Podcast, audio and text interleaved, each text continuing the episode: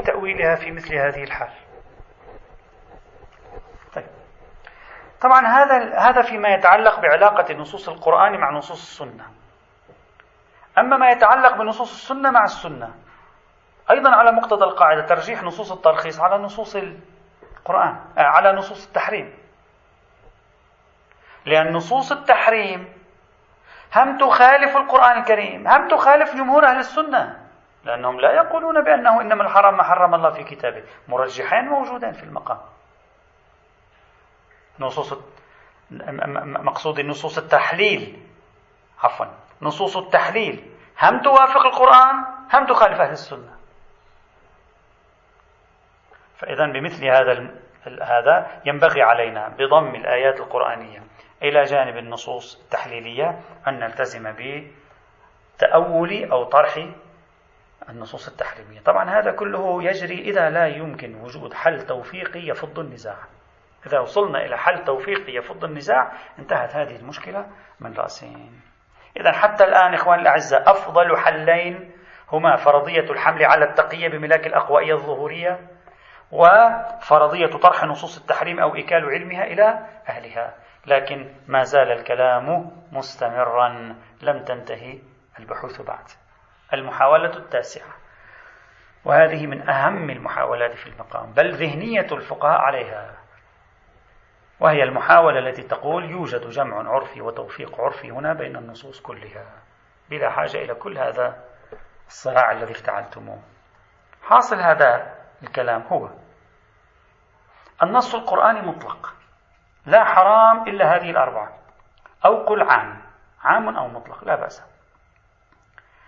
لا يوجد حرام إلا هذه الأربعة. تأتي رواية التحريم تخصص كلمة لا يوجد حرام. تقول إلا السباع وإلا حشرات وإلا كذا وكذا. وين المشكلة؟ يبقى الباقي تحت العموم. يعني القرآن يقول كل شيء لكم حلال كل شيء عدا هذه الأربعة حلال تأتي السنة تخصص. إلا كذا إلا كذا إلا كذا. وبعبارة أخرى بين أيدينا عمومات ومخصصات. نأخذ بالعموم في غير ما ورد فيه التخصيص ونعمل بالمخصص حيث جاء التخصيص. وهذا مثل أي جمع عرفي يقع بين خاص وعام ومطلق ومقيد. وين المشكلة؟ هذه العملية التخصيصية أو التقييدية أيضا نجريها بين نفس هذه نجريها أيضا بين عمومات التحليل الحديثية إنما الحرام حرم الله في كتابه وبين مخصصات السنة. يعني نقول الروايات تقول ليس الحرام إلا ما حرم الله في كتابه إلا السباع. أو كذا أو كذا أو كذا. مخصصة. فليس الحرام إلا ما حرم الله في القرآن عدا كذا وكذا مما حرمته السنة. تنتفي المشكلة من رأسين. وهذا ما ذكره غير واحد من الفقهاء. هذه المحاولة هنا تعد من أهم المحاولات إلا أنها تواجه مشاكل. هذه مهم جدا نتوقف عندها.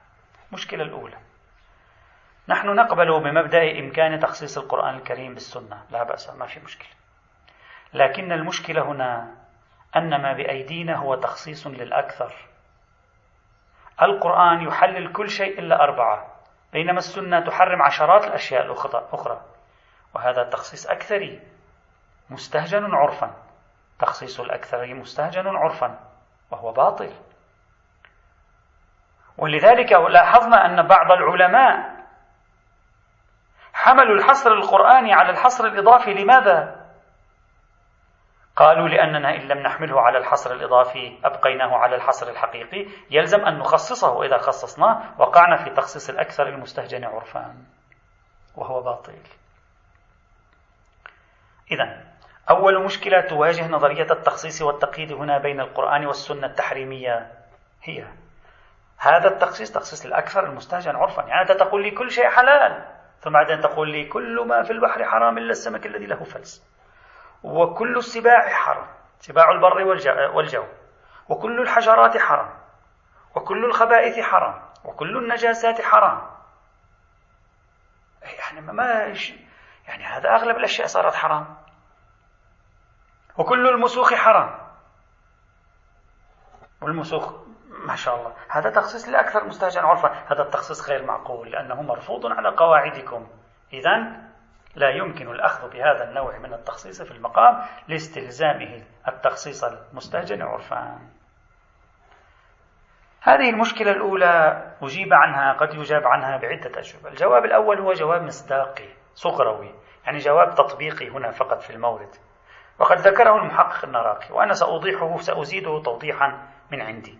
حاصله محرمات الأطعمة التي وردت في السنة مندرجة تحت عمومات القرآن الكريم. أصلا أغلبها لا يخصص القرآن بل جميعها لا يخصص القرآن. يا كيف هذا؟ هكذا نقول القرآن حرم الخبائث والرجس. وأكثر محرمات الأطعمة والأشربة كالنجسات والحشرات والسباع تندرج ضمن الخبائث والرجس. فيكون تحريم السنة متضمنا وين؟ في الكتاب الكريم. فلا يوجد تخصيص أكثري للقرآن الكريم. لا يوجد تخصيص أكثر. يعني بعبارة أخرى أنا عندي آيات الحصر وعندي آيات تحريم الخبائث والرجس. أغلبية إن لم نقل جميع المحرمات الواردة في السنة تندرج ضمن الآية القرآنية في تحريم الخبائث والرجس. وعليه لا يوجد شيء محرم. في السنة يخصص القرآن. التغت أصلا فكرة التخصيص الأكثري بل في الحقيقة التغت فكرة التخصيص. تقريبا أصلا لا يوجد رواية في باب الأطعمة والأشربة تخصص القرآن. هكذا يعني هكذا معناه هذا الجواب غير صحيح. هذا الجواب غير صحيح. وذلك أولا. لم يثبت لدينا سابقا كما بحثنا في الفصل الأول أن آية الخبائث والرجس لها علاقة أساسا ببحث الأطعمة والأشربة. قد تقدم نقد قاعدة تحريم الخبائث بالتفصيل في الفصل الأول من هذا البحث وقلنا أصلا هذا لم يثبت أصلا موضوع البحث هنا لم نوافق عليه. هذا أولا ثانيا سلمنا. لكن الروايات الواردة هنا نفس الروايات التحليلية روايات التحليل. ظاهرة في فهم الحصر من آيات الحصر. هي نفسها تفهم الحصر من آيات الحصر. فكأنها تقدم لنا آيات الحصر بمثابة المرجع الحصري لفهم الحلية والحرمة في مجال المطعومات. يعني الإمام لما يجي يسأل يقول له الحمير حرام أو ليست بحرام ماذا يقول له الإمام؟ ما يقول له خبائث أو غير خبائث. يقول آية قالت لا حرام إلا هذه الأربعة. انتهينا. فلو كانت آية تحريم الخبائث داخلة في الحسبان. لو كانت فعلا لها علاقة بالنصوص التحريمية لما صح من الإمام أن يستند لآية الحصر في بعض هذه الروايات. ولما حسن منه هذا الاستدلال. صحيح أو لا؟ إذا نفس نفس الروايات التحليلية في المقام. شاهد على أن المرجع في باب الأطعمة والأشربة آيات الحصر. وليس المرجع آيات تحريم الخبائث. هذا معزز لرأينا في نقد قاعدة تحريم الخبائث. فإنه لو كانت ثمة قاعدة أخرى هي التي غطت جميع النصوص التحريمية من السنة في القرآن الكريم باسم قاعدة تحريم الخبائث القرآنية لكان الإمام لما يسأل عن شيء لا يصح له أن يقول انظروا الآية لا حرام إلا هذه الأربعة. لا لا يصح منه أصلا قبيح منه مثل هذا الاستدلال. سيكون حينئذ. فإذا نفس روايات التحليل تبطل هذه المحاولة في المقام. فما الجواب؟ يجب أن يقدموا جوابا. هذا ثانيا. ثالثا. ثالثا. مفهوم الرجس والخبائث. مرجع فهمه وتشخيصه عندما يلقى للناس هو الناس أنفسهم. والناس لا ترى السباع وألوان الطيور وحيوانات البحر والمسوخ من الخبائث أصلا. نعم النجاسات القاذورات بعض الحشرات قد يعدونها من الخبائث. أغلبية الساحقة من روايات تحريم المحرمات. أصلا لم تشر إلى كونها من الخبائث. لتدرجها ضمن عام قرآني. رابعا. آيات الحصر بنفسها تنفي تحريم مطلق الخبائث. أصلا أصلا الآن الآن إخواني الأعزاء المشكلة مشكلة التخصيص التي نتكلم عنها هي داخل القرآن. يعني المحقق النراقي ما سوى شيء. نقل لنا مشكلة التخصيص بالأكثر إلى داخل القرآن. آيات الحصر تنفي تحريم مطلق الخبائث لأنها تحصر الحرام في أربعة. فلو كان كل محرم مطعوم يندرج بمحض تحريمه ضمن عنوان الخبائث كما تقولون. فهذا خلاف ما هو ظاهر الآيات القرآنية فيه وهي مكية ومدنية في حصر التحريم بالأربع بل سيبدو هذا الحصر وكأنه يفيد حصر تحريم الخبائث المطعومية بالأربعة فتكون نسبة آيات الحصر إلى آية الخبائث هي نسبة المخصص. أرجو انتبهوا معي جيدا إخواني.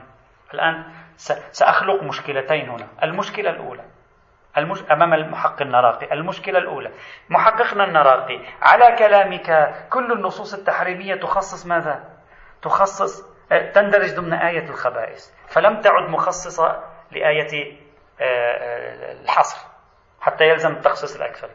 هذا ماذا يحل؟ هذا لا يحل المشكلة. هذا ينقل المشكلة من الروايات التحريمية إلى آية الخبائث. آية الخبائث سوف تخصص آية التحريم. الحاصر ستخصصه تخصيصا أكثريا. والتخصيص الأكثري مرفوض. هذا أولا ثانيا بل نحن نترقى ونقول آية الخبائث تحرم جميع الخبائث. بينما آية الحصر ماذا تفعل؟ تحلل جميع الخبائث إلا أربعة أيه الأخص؟ آية الحصر أخص من آية الخبائث فينبغي حينئذ أن نقول كل الخبائث كل الخبائث حرام لكن آية الحصر أحلت الأغلبية الساحقة منها وحصرت التحريم بأربعة إذا كان تخصيص الأكثر المستهجن عرفا بين الخبائث وبين آيات الحصر تقبلونه هو موجود على الجبهتين معا فيعود إشكال التنافي بين النصوص القرآنية ونصوص وعليه. هذا الجواب غير كاف. القول أنه جزئيا هنا لا توجد مشكلة هذا غير كاف.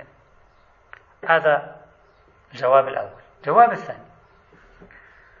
الجواب الثاني الآن سيدخلنا في قاعدة كبروية. الآن ضعوا عنوان بحث أصولي. الآن عندنا بحث أصولي جميل جدا وبحث عرفي لغوي. ضعوا عنوان قاعدة استهجان تخصيص الأكثر. هل في عندنا قاعدة رفض تخصيص الأكثر وأنه مستهجن ومرفوض بطلان تخصيص الأكثر؟ هذه قاعدة أصولية بحث أصولي هذا. هذا البحث الأصولي عادة وين تجدونه؟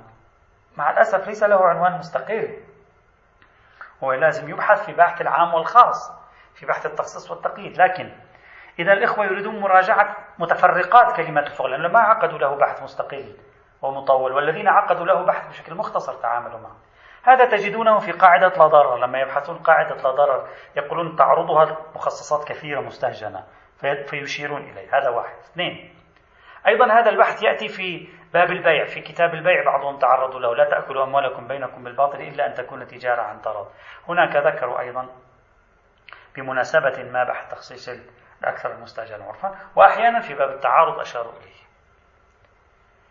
الجواب الثاني هنا ماذا يقول؟ يقول صحيح الروايات المحرمة تخصص تخصص بالأكثر لكن من قال لكم التخصيص بالأكثر ممنوع؟ منين جايبين هذه القاعدة؟ وين المشكلة؟ خلي يكون تخصيص بالأكثر، وين وين المشكلة؟ من قال لكم هذا ممنوع؟ لو كان هذا التخصيص واضحا بينا نصا مفيدا في بابه لا دليل على منعه، وين المشكلة فيه؟ شو في استحالة عقلية يعني؟ شو واحد طلع نص عام وبدأ يخصصه أخرج منه 10% وبعدين أخرج 10 ثانية وبعدين 10 ثالثة إلى أن وصل 10 الثامنة أخرج 80% وين المشكلة هذا؟ دلونا يا أخي في آية تحرم هذا يعني؟ في دليل عقلي يعني؟ ما في أي دليل عقلي إذا كان التخصيص واضحا بينا وين المشكلة؟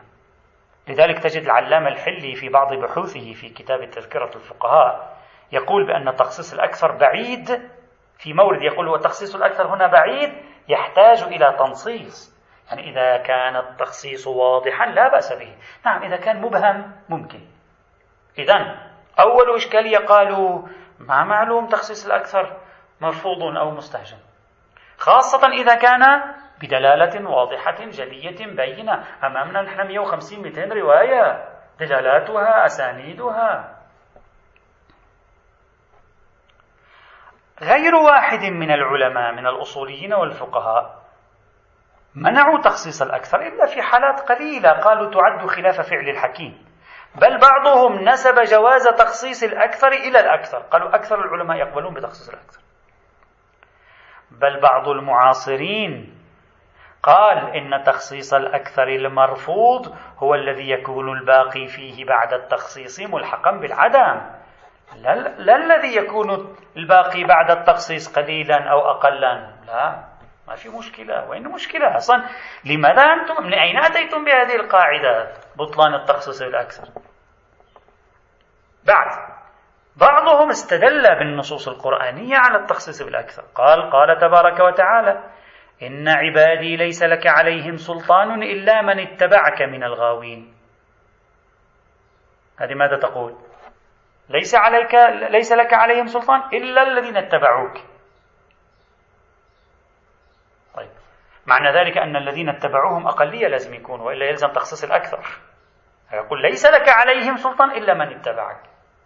ولازم يكونوا الذين اتبعوه هم 5% 20% 30% أما إذا كان الذين اتبعوه 90% شو راح يصير؟ راح يصير هذا تخصيص الأكثر. ليس لك عليهم سلطان إلا على 95% منهم لك عليهم سلطان. أي شو هذا؟ هذا معنى هذه عليهم سلطان. طيب. فلا بد أن يكون الذين اتبعوهم الأقلية. بينما لاحظوا في آية أخرى ماذا يقول؟ يقول قال ربي بما أغويتني لأزينن لهم في الأرض ولأغوينهم أجمعين إلا عبادك منهم المخلصين. شو صار بالعكس. صار الاستثناء هنا للمخلصين فلا بد يكون المخلصين أقل. بينما هناك استثناء للغاوين لازم يكون الغاوين أقل. وهذا يلزم منه التناقض. لا يلزم منه التناقض.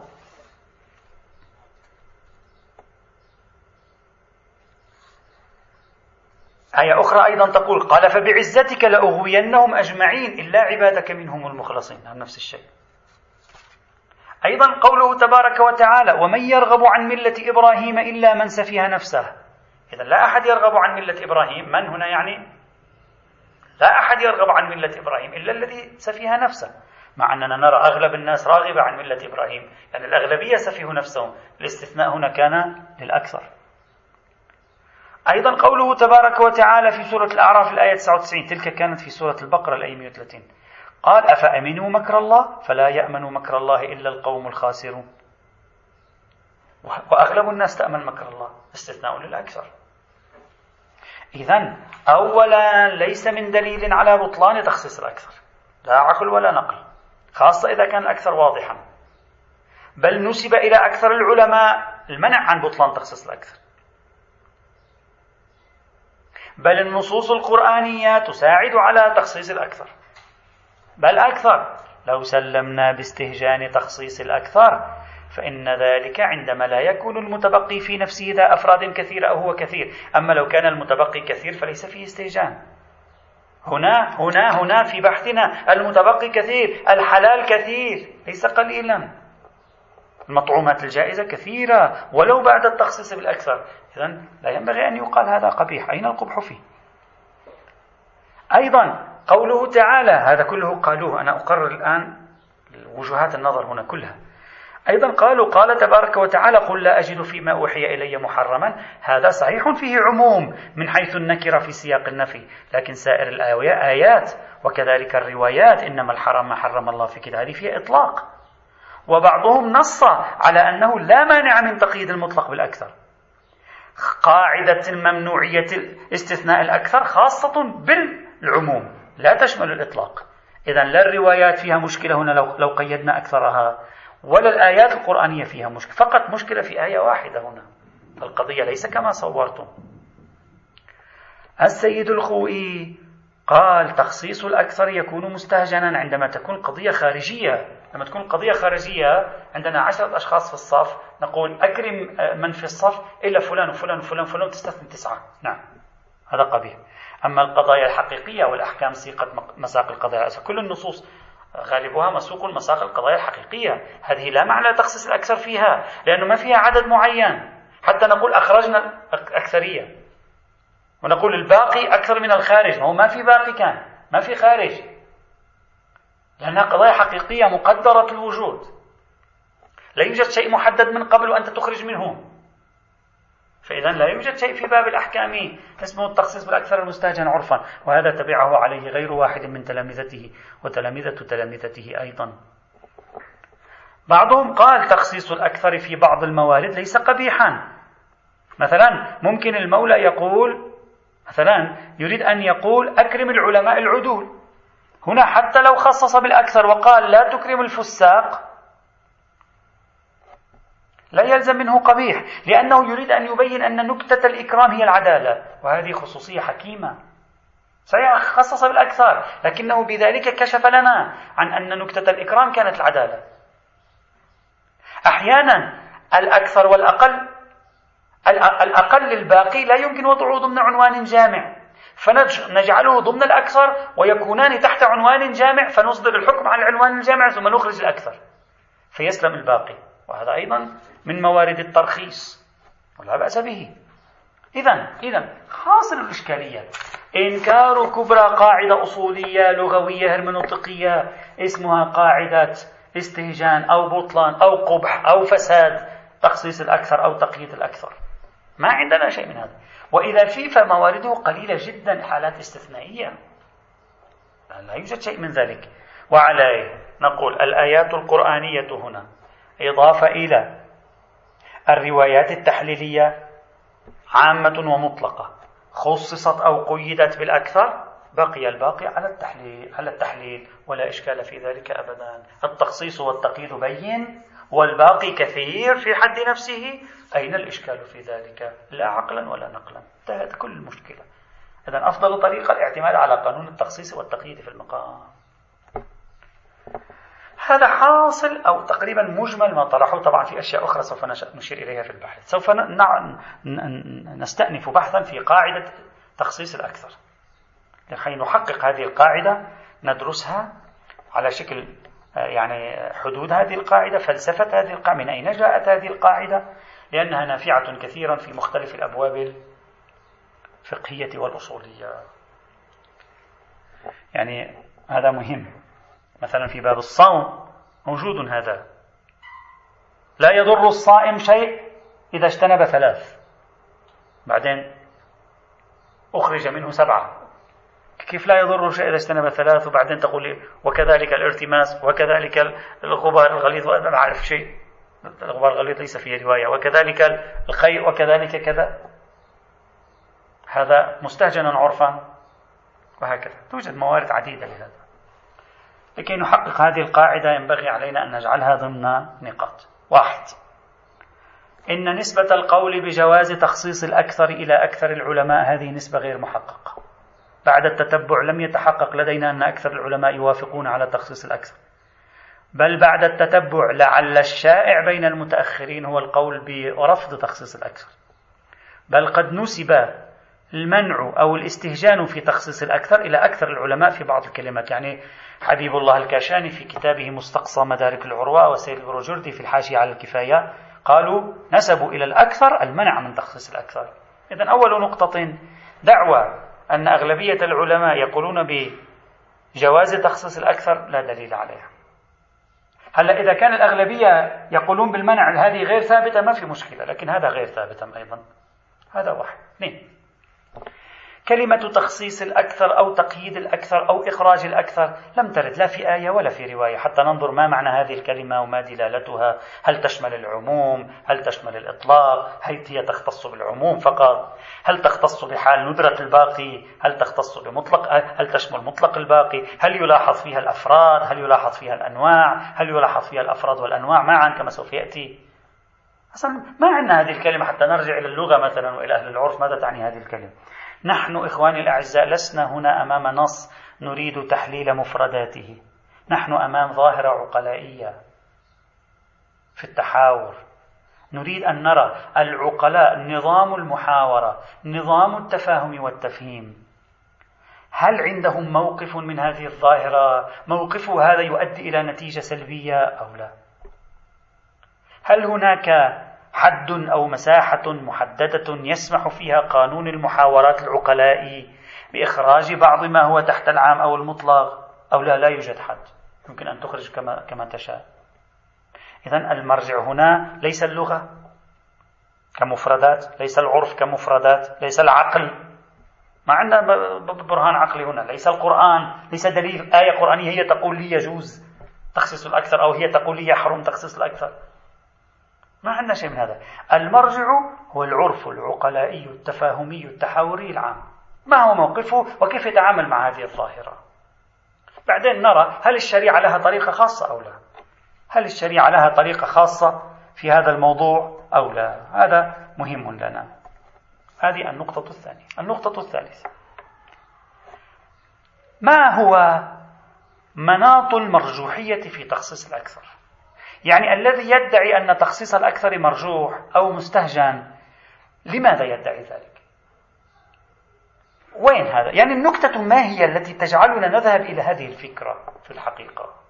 هذا هو لب اللباب هنا ومنه سوف نبدأ بتقصي سعة هذه القاعدة وسنكتشف أنه ما عندنا قاعدة محددة. عندنا قاعدة تتسع وتضيق تبعا للملابسات الخاصة وسنرى ما هي ملابساتها إن شاء الله تعالى. يأتي اليوم. الحمد لله رب العالمين.